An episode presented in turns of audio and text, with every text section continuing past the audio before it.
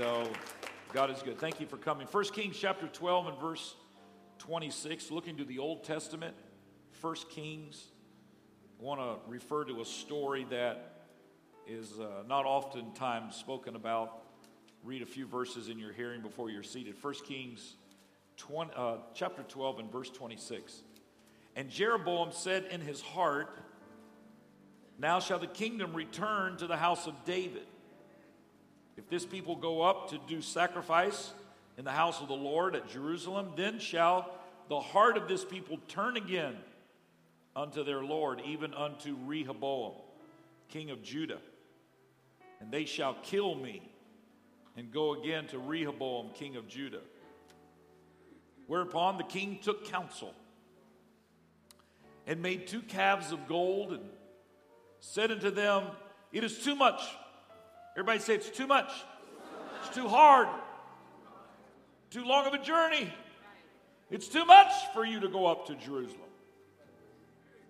Behold, thy gods, O Israel, which brought thee up out of the land of Egypt. That was a lie. Those golden calves did not deliver the children of Israel out of Egypt. Only God could open up a Red Sea. Only God could deliver his people on dry ground. Oh, Israel, these are the ones. And he set the one in Bethel and the other he put in Dan. And this thing became a sin. For the people went to worship before the one, even unto Dan, which is way up in the north. This king is a very sad story. His kingdom of Israel is divided here between Jeroboam and Rehoboam and in some sort of a political standoff. Jeroboam decides that he will try to substitute and replace the God of Israel and give them a cheap alternative. But, ladies and gentlemen, what you and I know, there is no cheap alternative that will ever satisfy the longing of our soul. Once you've known the King of Kings and the Lord of Lords, there is no substitute. I'd like to speak this morning on this subject spiritual pacifiers. Spiritual pacifiers. And you may be seated. Thank you for standing. Now, anyone here that's a parent that's had a toddler knows about the pacifier. In fact, I have been told the pacifier has different nicknames. Maybe Brother James can confirm this, but my understanding is that in England it's called the dummy. Is that right? The dummy. In America, it's called the binky. It's all pretty much the same thing. It's a parent's best friend when they have a toddler because when the baby cries or the little one cries, you give them that pacifier, the binky, the dummy, and you put it in their mouth, and hopefully it will soothe them and they'll stop crying. The only problem with the binky is that it's habit forming. And there is something that takes place about babies getting attached to their pacifiers that is a great concern for parents when they try to start weaning them off of the pacifier. Up to that point, it was, Where's your binky, Bubby? And, and give mommy your binky, and let's clean your binky. And then they run it under the water, you know. It's okay, it only fell on the ground for two seconds, you know, and it's all right. And everybody, all parents have these different rules the three second rule, the five second rule, the seven second rule. For fathers, it's like the eight minute rule. It's like I didn't see any insects crawling on it. It's all right. And we just brush it off like that and put it because we believe in building up our children's immune system. So we give them a lot to work on. There are a number of books on uh, Amazon to help parents get their toddlers off of pacifiers. And just consider this the public service portion of the sermon this morning. First of all, there is Bye Bye Binky Big Kid Power. Reggie likes that. And uh, here's a little synopsis of that book. All little kids want to be big, to go on to big adventures and do what the big kids do. With that in mind, the Big Kids series is designed to help tackle the hard stuff that little kids have to go through. Show your little one in a super positive way that as they get bigger, they do have to say goodbye to the binky. Then we have Chupi, The Binky that returned home. With this witty, slightly quirky bedtime story, you can encourage your kids to send their Binky off to the special binkies Only Land. Told from the point of view of a Binky who just wants to go live with the rest of his friends in a place designed just for him. This story might encourage little kids who love the pacifier to set it free. Let it go back to Binky Land. Then we have no more pacifier for Piggy. Instead of utilizing peer pressure, which is a common tactic in putting the passy aside, no more pacifier for Piggy helps to show little kids that sometimes a pacifier just gets in their way. How can you yell, chat, or play hide and seek with a mouthful of pacifier? What is more important and more fun? Walking around with a pacifier or having a great play date? Use Piggy's tail, T A L E, to help encourage kids to make the decision themselves to move on from the binky lifestyle. Then there's the Passy Fairy, the Passy Pixie, but my favorite is pacifiers are not forever. This book helps kids see all the positives associated with moving on. The pictures are gentle and the words are kind and understanding and teach children that they can't live their whole life with the binky. I wanted to title this sermon Bye Bye Binky, but I didn't have enough courage to entitle it that. So we're just going to call it Spiritual Pacifiers.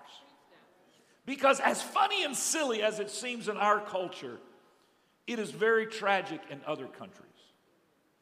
As I have traveled around to a lot of third world countries, and I remember starting to see something that was common the Amazon villages and in Uganda and other third world countries that, that we've been. I started seeing that children 10 and 11 years old still had pacifiers in their mouths.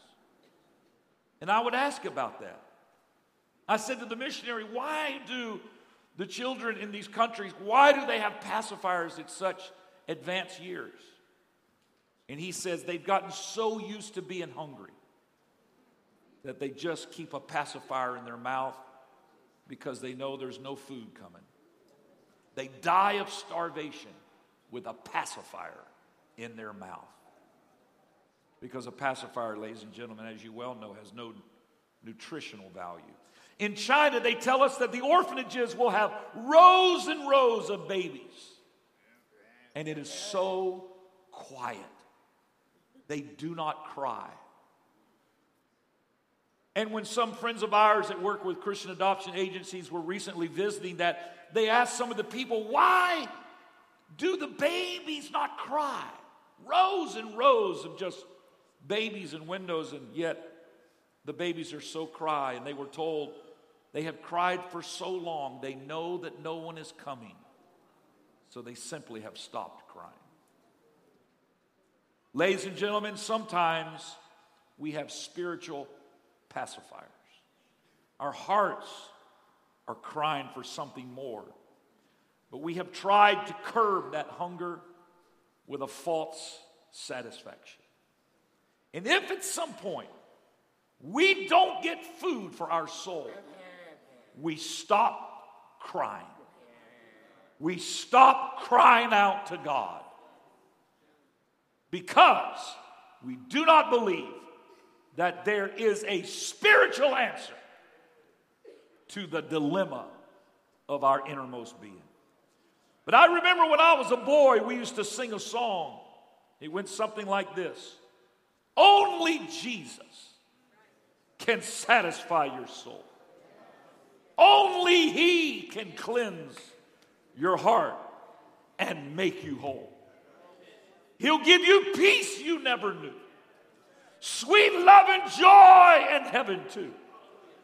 For only Jesus can satisfy your soul.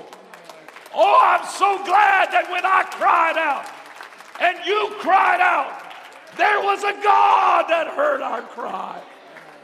And he responded with something that fed our soul. And you and I know that there is no substitute and there is no one else that can cause that longing that is in our hearts and in our spirits.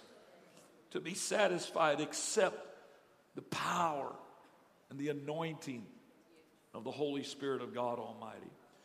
We read in our text about Jeroboam and Rehoboam, and it's a sad story because whenever Solomon died, he had a son by the name of Rehoboam who came to power. He became king of Israel, and Israel was the most powerful nation in the world at that time because of the reign of David and Solomon. It had grown to such significance that people would come from all over the world just to see how mighty this kingdom had become with the temples and the palaces and all that Solomon had built. And so Rehoboam was now the king. And the people came to Rehoboam and, he, and they said to him, Rehoboam, we have been taxed very heavily under your father. And now that we've established this kingdom, is it possible that you could give us a break? And, and, and could you make the load on us a little bit easier? And so um, we see that Rehoboam went to some older counselors and he went to some of the men who had advised his father and even his grandfather David. And he said, What do you think about the request of the people? And they said, You should heed their cry because if you will listen to them, they will serve you and be loyal to you. But if you don't, they will rebel. Then he went to his buddies, the ones that he had grown up with, those that were young like him, his posse, as it were and said to them, What do you guys think? What's your advice? And they said, We think you ought to establish who you are right now. And it doesn't matter what your dad did, you are the man. You can't live in his shadow. You got to establish your own identity. You ought to make it twice as hard on the people as your dad was. He said, That sounds good. So he went back to the people and said, You thought my dad was hard? It's going to be twice as hard. You thought my dad was a great leader? It's going to be twice as. He said all this stuff on a big ego trip. And so there was rebellion and the kingdom split, and 10 of the tribes of Israel went north, and they found a fellow by the name of Jeroboam who'd been over in Egypt. He thought he was supposed to be the next king, anyhow. So they called him out of Egypt. He came and he took the regions in the north that became known as Israel. And there were two tribes that stayed in the south and stayed loyal to Rehoboam. And that area became known as Judah. And Jerusalem was down there in that area. And so the kingdom of Israel split under Jeroboam and Rehoboam. And so it came time, as it even happens to this day, when they all would go down to Jerusalem to worship. And the king that was in the north, Jeroboam, he said, if they go down to Jerusalem to worship Jehovah God, they will reestablish themselves with my arch rival, my political rival, Rehoboam. And if they go down to Rehoboam, and they go to Jerusalem to worship. They'll want him to be their king. They'll come back and kill me, and it'll be all over for me. So I've got to stop them from going to Jerusalem. I'm going to tell them it's too far to go. It's too hard to get there. It's too long of a journey. You don't need to go down there. We can worship gods up here. And he set up these false gods. These gods he put up that were made out of gold, and they were calves. And he said, These are the ones that delivered you out from the Red Sea. These are the ones that delivered you out of Egypt. These are the gods. And the people heeded his direction. And they did not go to Jerusalem. And the Bible says in the text that we read that it became a sin to them because they tried to substitute the one true living God. I want to say this this morning, ladies and gentlemen. Many of you that are here today, you know what it is to feel the power and the anointing of God. And I want to say this to you today you are never going to be able to substitute the power and the anointing of the true living God.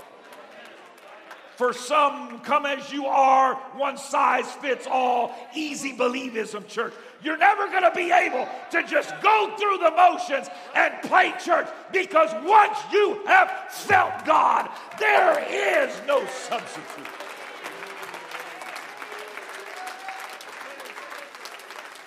The enemy knows that. He wants to give you substitutes and pacifiers and, and other things. But I believe that God is calling on apostolic Pentecostals to spit out the binky and say, There's nothing in this world that's going to satisfy me. I want the nutritional value of the whole gospel of Jesus Christ.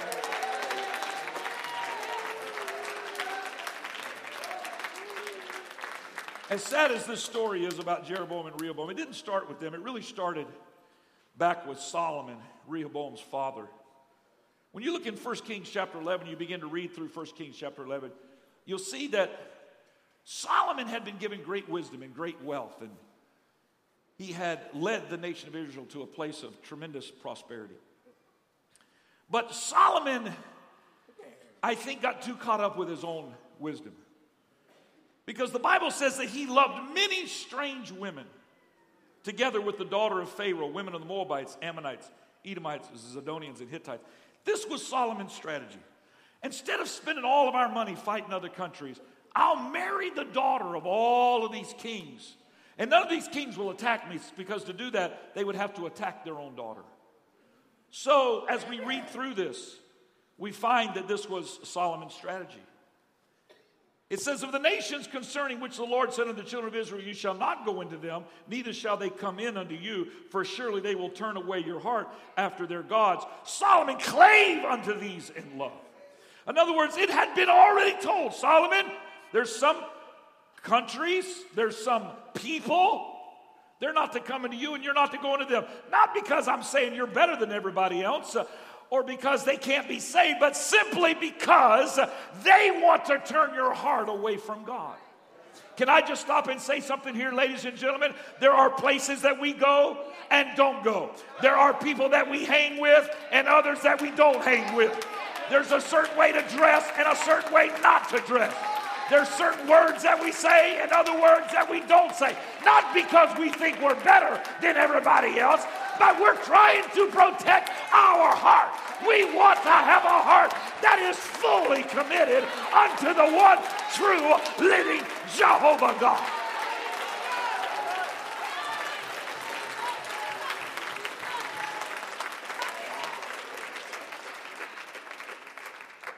For it came to pass when Solomon was old that his wives turned away his heart after other gods.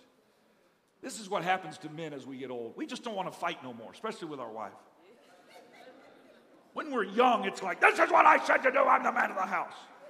But if you go on cruise ships and you see little old people, the wife is out front saying, We're going to go here, then we're going to eat there, we're going And the man is behind just shuffling along like this. Yes, dear. Yes, dear. Yes, dear. Has anybody seen my oxygen? Gave up a long time ago. I'm getting a lot of amens from this area up here.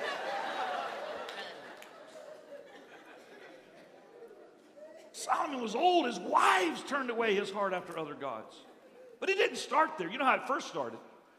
It first started with just, well, Solomon, we know you, you serve Jehovah God and all that, but, you know, I came from Edom or I came from Egypt or I came from, you know, Ammon. I, I just I just want a little temple over here for my gods.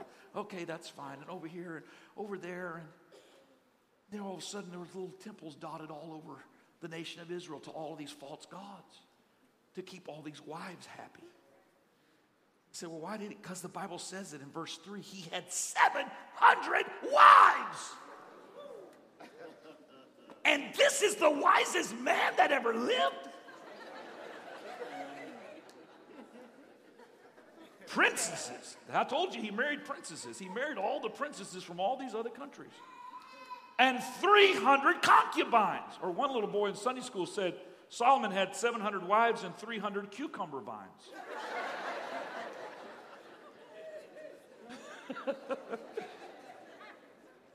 Three hundred concubines. Those are like glorified girlfriends, I think. And his wives turned away his heart. For it came to pass when Solomon was old that his wives turned away his heart after other gods, and his heart was not perfect with the Lord his God, as was the heart of David his father. So it probably just started out with, well, you've got your God, and I've got my God. You go and worship in the temple, and we go, you know, we came from all these other countries. You understand it's part of our culture. But then after a while, as Solomon gets older, the wives are like, Oh, Solomon, if you really loved me, you would go to church with me. You don't have to worship my God. Just go with me. And Solomon not wanting to fight anymore, he has given up a long time ago. Okay, so he would go and stand there in the temple.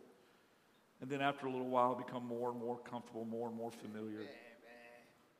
And after a while, his heart just starts to get turned.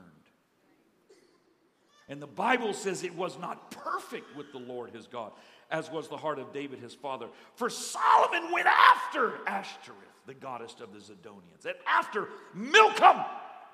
Who is Milcom? The Bible doesn't even, he doesn't even try to hide that this is a false worship. The abomination of the Ammonites. I mean, the Bible doesn't even say another belief system or another god or another goddess. It's just an abomination. Sometimes you just, you just got to call things as they are.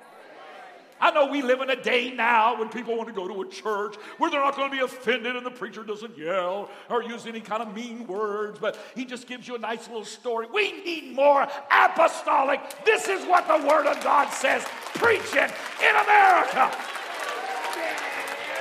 We got a whole nation on pacifiers, spiritual pacifiers, to make us all feel better while we're all on our way to hell. Somebody's got to stand up and say, hey, we must repent.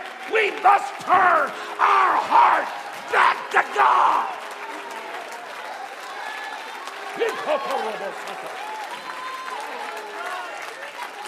I stand today to tell you there is a day and age that God is calling the people, the people of His name. Our heart must be perfect toward Him.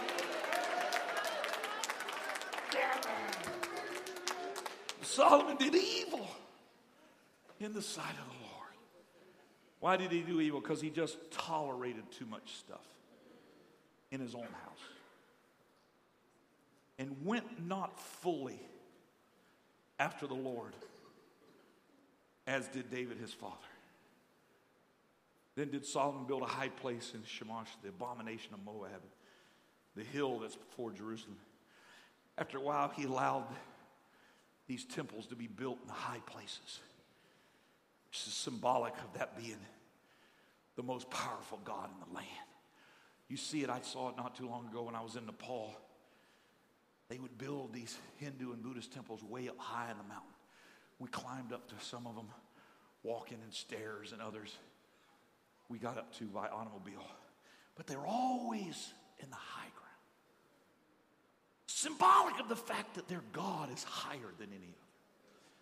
Solomon at some point allowed these temples to these false gods. These, the Bible describes it as abominations, to be built in the high ground. It was a slow process. Ladies and gentlemen, we may not understand it, but if your heart is not fully committed to God, that there's a slow process where other things just begin to become greater and greater, higher priorities. Before long, you start to love things that you would never, ever dream that you cared about. I hope that nobody ever gets comfortable hearing the name of the Lord taken in vain.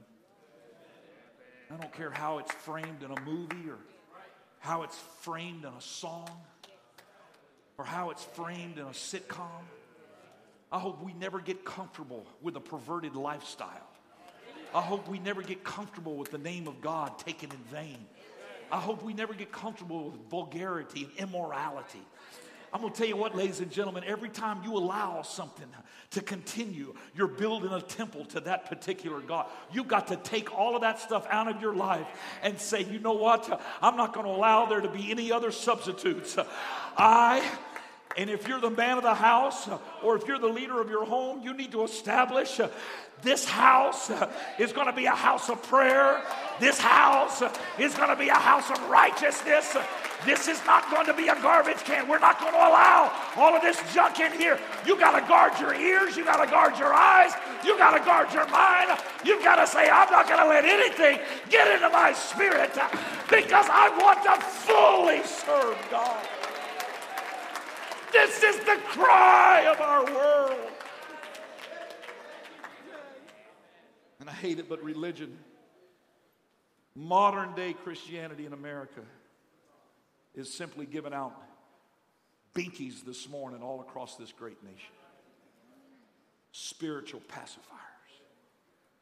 But the Bible gives us some guidance and direction. Why was it that the Bible compared Solomon's heart so much different than David's heart? Without going into a whole study of David, let me just simply say this. David was hungry for God, and he would not allow anything to substitute that. At one point, when he was in a battle, he just said off, off the cuff, I wish that I could drink from the wells of Bethlehem. This is David now. He was a boy. He grew up in that area. He, he was a shepherd, and, and they had those wells that were in Bethlehem in the area that he grew up in.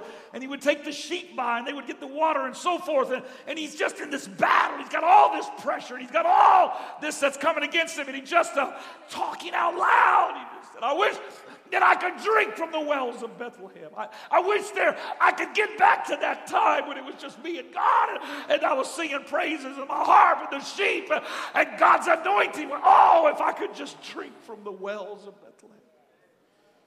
Some of his men heard that not knowing what David meant. They were such mighty men and they were so loyal to David. They heard that he wanted water on the wells of Bethlehem, and so they said, Let's go get it. And they fought their way through enemy lines to get to the wells of Bethlehem, and they filled up their jugs or however they carried them, and they fought their way back through enemy lines, risking their life. And they came to David and they said, David, we heard you say you wanted water on the wells of Bethlehem. Here it is. He said, You went all the way to Bethlehem. You fought through the enemy lines to get there and to get back. I'm not worthy of this water. And he pours it out on the ground. Can you imagine those men standing there looking at that water going out on the ground? That they have just risked their lives for. But what those men did not understand is that David was thirsty for the refreshing presence of God that he would feel as a young boy on those shepherd's hill. And he was not going to allow natural water to be a spiritual pacifier for the thirst of his soul. And so he poured it out on the ground. That's just a small indication of why the Bible says that David served God with a full heart. Even though he was a man and he made mistakes, Solomon just allowed his heart to be pulled aside with all of these substitute worships, all of these substitute churches, all of this just one of many. That's the world we live in today. Oh, well, you believe your way and I'll believe my way. There is only one way. The Bible says in Ephesians 4 5, there's one Lord, one faith, and one baptism. You say there's only one baptism. That's right, because there's only one name. The Bible says there's no other name under heaven. So there's only one baptism, and that baptism is in the name of Jesus Christ. And everything else is just a spiritual pacifier make us feel good about ourselves, to soothe the hunger of our soul. But at some point, ladies and gentlemen, we will quit crying out to God because we do not have God respond to our needs. Jesus told the woman at the well in Samaria, If you drink of the water from this well, you will thirst again. But if you drink of the water that I give, you will never thirst again because only Jesus can satisfy your soul. I said, only Jesus can satisfy your soul. Is there anybody in this building that says, I want to drink of the wells of Bethlehem? I want to drink from the wells of living water.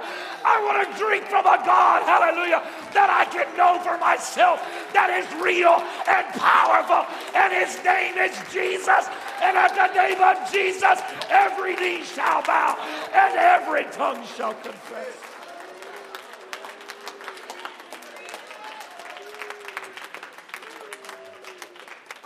At one point in the earthly ministry of Jesus, Jesus had had masses of people walk away from him because of his message, his unadulterated message. his unequivocal message that did not mince words, and that was revelatory. The people couldn't understand. They walked away, and he turned and said to his disciples, Will you leave also? And they said to him these words To whom else can we go? For you have the words of life. They were saying to Christ that we will not substitute truth for fiction. We will not substitute the Messiah for man. There's no other option. There's no other way. There's no other path. Our soul cries out for God. We have a hunger in our innermost being for salvation, for a connection with our Savior, and the enemy wants to give you a substitute. Tries to give you something else to put in the place. Don't go to Jerusalem. Don't go to a place of full commitment in God. Just take this little thing right here. It'll, it'll make you stop crying for a moment. It'll make you feel better for the moment. But, ladies and gentlemen, just as a natural pacifier is only a temporary solution, anything that this world offers you is only temporary. It will never deal with the longing of your soul. It's just temporary. So when the enemy tries to give you something else, you got to reject it. You got to spit it out. You got to say bye bye to Binky. I'm not going to take the bait of instant gratification. Some people have the pacifier of palm readers, and tarot cards, or horoscopes, and others have the pacifier of New Age religion or Eastern religions or mysticism. Some try to make the cry go away with drugs or alcohol, and for others it may be pornography or false intimacy. But you cannot allow addictions to be a substitute for spiritual hunger. There is a way, there is a truth, there is a God, there is the real thing, and if you cry, out. If you will cry out, he will hear your cry.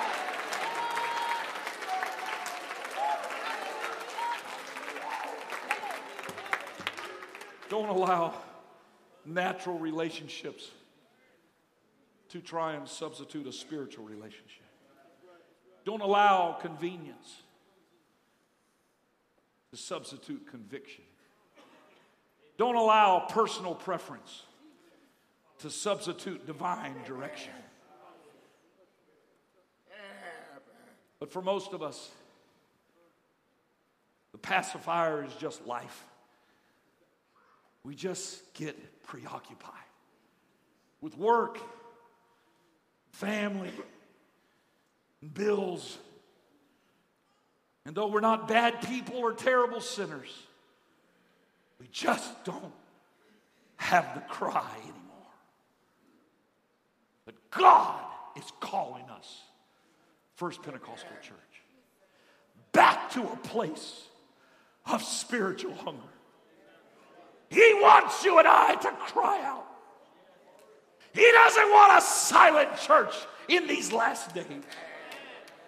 He wants a church that'll say, God, if you don't move, if you don't deliver, if you don't heal, I have nowhere else to go. Or I put all my hope in you, God. I have put all of my trust in this word. I sold out a long time ago. And if this is not true, then my entire life is a waste because I've sold out. Is there anybody, is there any apostolic Pentecostals in this house that are willing to cry out?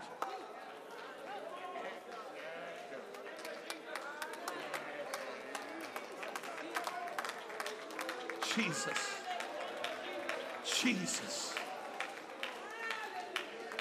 The reason that he healed a man called Bartimaeus in the New Testament is because he cried out, Jesus, thou son of David, have mercy on me. I'm tired of being blind. I'm tired of being on the wayside. I'm tired of begging. I am thirsty for some living waters. I am hungry for some living bread.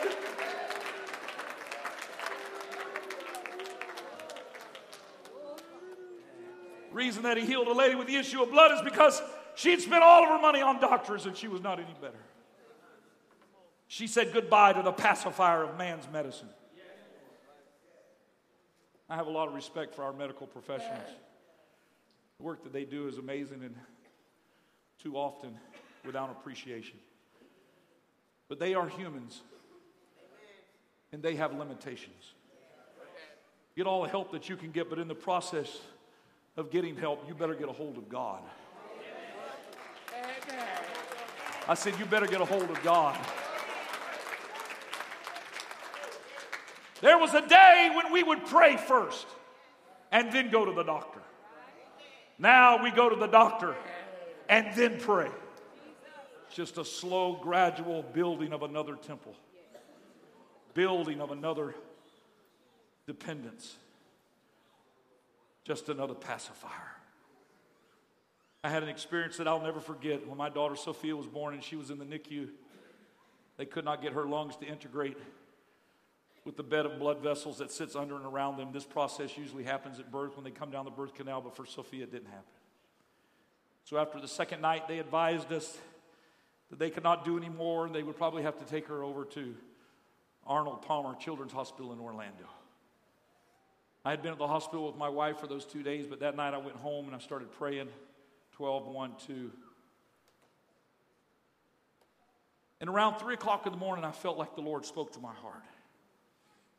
Up to that point, I had reassured my wife that Sophia will be fine. My boys, twin boys, had been in the NICU at those same caregivers at that same hospital, and they were born a month early, and they had helped them, and they were they were able to recover and come home seven days and ten days and show no signs of being preemies. In fact, they both have 14 feet.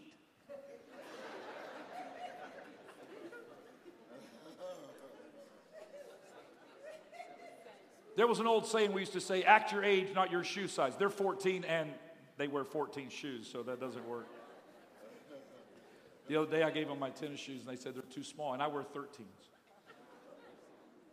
But those caregivers had been so good. I, I kept telling my wife, they'll be fine because I, these people are amazing. They're great doctors and nurses. They're going to take care of Sophia. Sophia will be fine. And so she didn't get any better. One day and two days. And finally they said, we're going to have to just move her over to Orlando because we've done all that we can do. And so I went to prayer. And around three o'clock in the morning, the Lord just simply spoke to me and said, Who do you trust, man or me? And without even thinking, I just said, You, Lord, I trust you. And the Lord said, Medicine only has the power to get humanity back to a place so that it can heal itself, but I'm the one that gives life. I'm the creator. Mm. I said, Yes, Lord. He said, I will breathe on her again and she will be whole. And I spent the next hour just thanking the Lord and worshiping Him. I got two hours sleep and I went to the hospital room with my wife that next morning and I said, Everything's going to be fine. And she said, No, they're fixing to come in in a few minutes and they're supposed to take her to Arnold Palmer Hospital and I don't know what we're going to do. And I said, But the Lord talked to me last night. And she's like, Are you sure? And I told her that whole story. And I said, At about three o'clock, He just reminded me that I need to trust in Him first and foremost. I'm thankful for what everybody's done here. I love all these people. I have great gratitude and admiration. It's, it's such an amazing profession. I have so much respect for that profession. It's not to take away anything from them, but there's only one God. There's only one God. So we spent a few minutes just worshiping and thanking the Lord, and the doctor came in, and the doctor said, Your daughter's fine. She's not going to Arnold Palmer Hospital. We said, Really? He said, Yeah. He said, About three o'clock in the morning, her lungs opened up, and they're as good as new. It's as if nothing was ever wrong. And if you've ever met her, she never stops talking. You know why? Because there comes a time when you gotta spit out the binky and say, I need God, I need truth, I need a touch of the Holy Ghost. There is a hunger in this world, and there is a God that will satisfy your Would you stand to your feet this morning? Oh, I feel a hunger in my heart. I feel a hunger in this house. In the Holy Ghost, I see pacifiers being spit out all over this building. Voices crying out from the innermost being Jesus, thou son of David. I wonder this morning is there anybody in this place that will spit out the pacifier of complacency? We're not interested in just going through the motions. We're not interested in the status quo. We are hungry for God. We are hungry for a move of the Holy Ghost. We need something more than a cheap substitute. We are crying out to you, God. We're asking you to fill us with your spirit. Is there anybody in this house? You feel God calling you. Come on, I, I I'm not going to just offer God a sinner's prayer and go home. I can't leave until I get a hold of the horns of the altar. I've got to be filled with your spirit. I want the rivers of living water. Come on, God wants to cover you with his anointing from the top of your head to the bottom of your feet. There is a God that will respond if you will cry out. Jesus, thou son. Oh, that's it. That's it. Come on, run to this altar. Come on, bye bye, Binky. Bye bye, cold, dry prayers. Bye bye, suffering in silence. Bye bye with the substitutes. I put all my trust in you, Lord. I'm coming to a living God. I am crying out to Jehovah God in this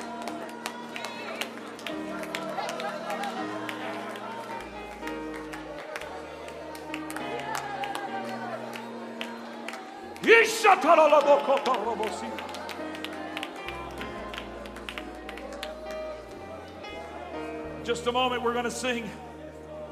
But before we do, I feel this in the Holy Ghost.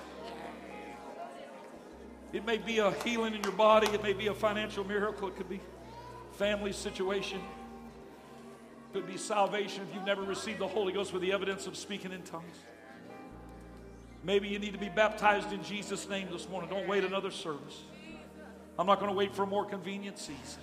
But I'm going to ask you, Lord, right now to come into my heart. And I'm going to make a full commitment to you. Here's what I want you to do today, First Pentecostal Church.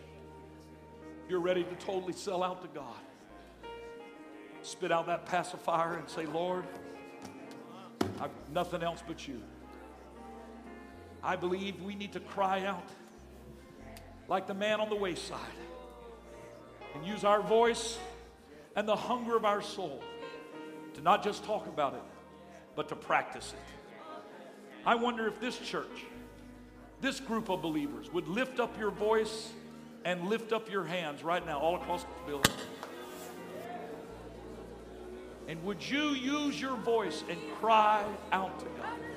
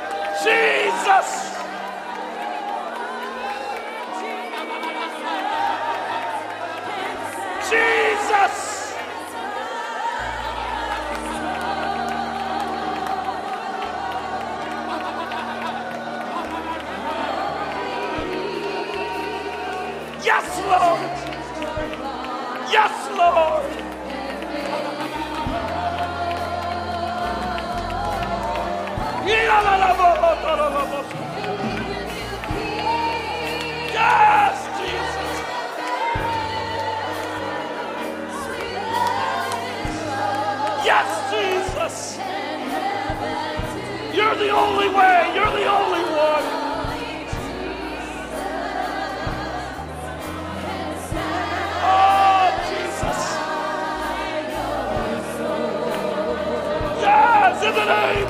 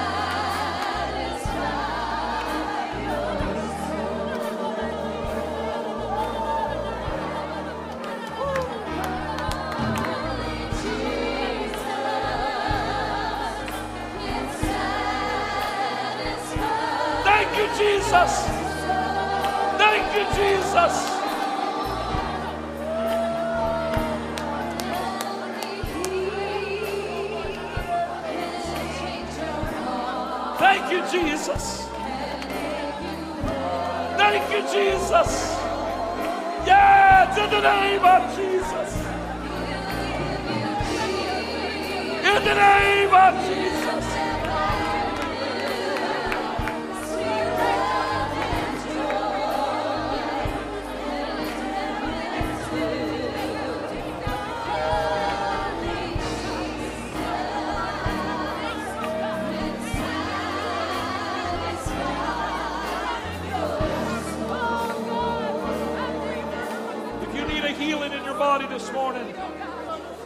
I feel like there's anointing in this place.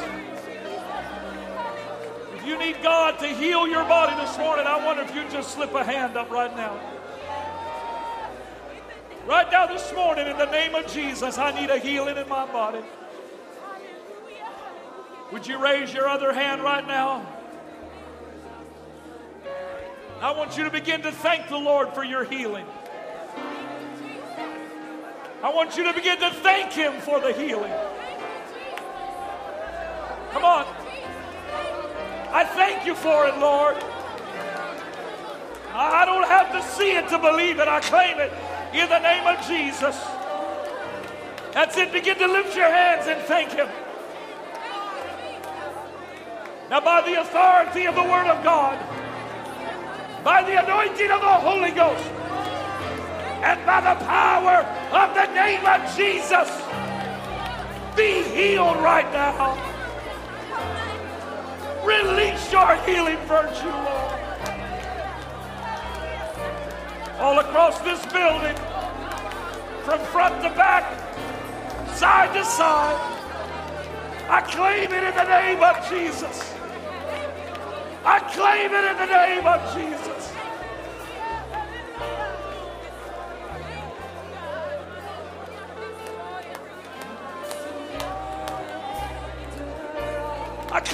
The name of Jesus. I claim it in the name of Jesus.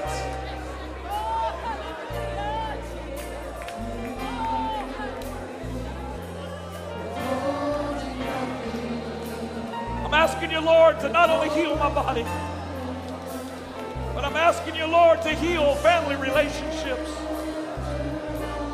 I feel led to pray for families, homes, marriages, children. Whatever the situation is, there's a relationship that you need God to heal. I want you to lift up your hands right now in the name of Jesus. Say, God, I'm claiming a miracle in my life. Come on, it may be a spouse, it may be a parent, it may be a child. But you're saying, I claim it right now in the name of Jesus. That's it. Use your voice and cry out to God.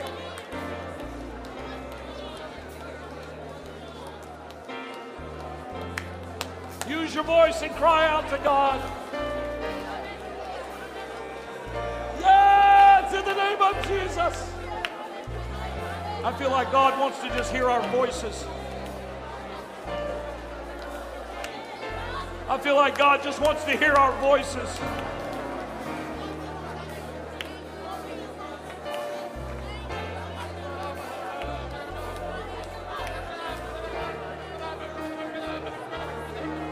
Can't cry out while you still got a pacifier in your mouth.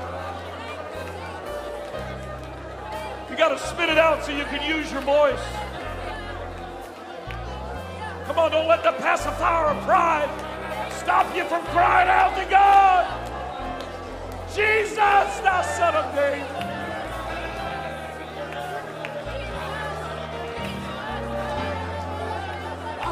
You've never received the gift of the Holy Ghost.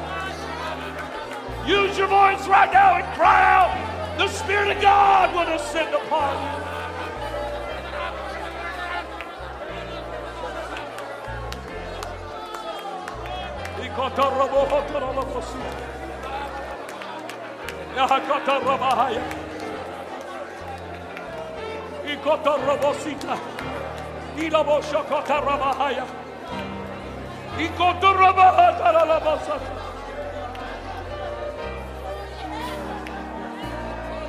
In the name of Jesus.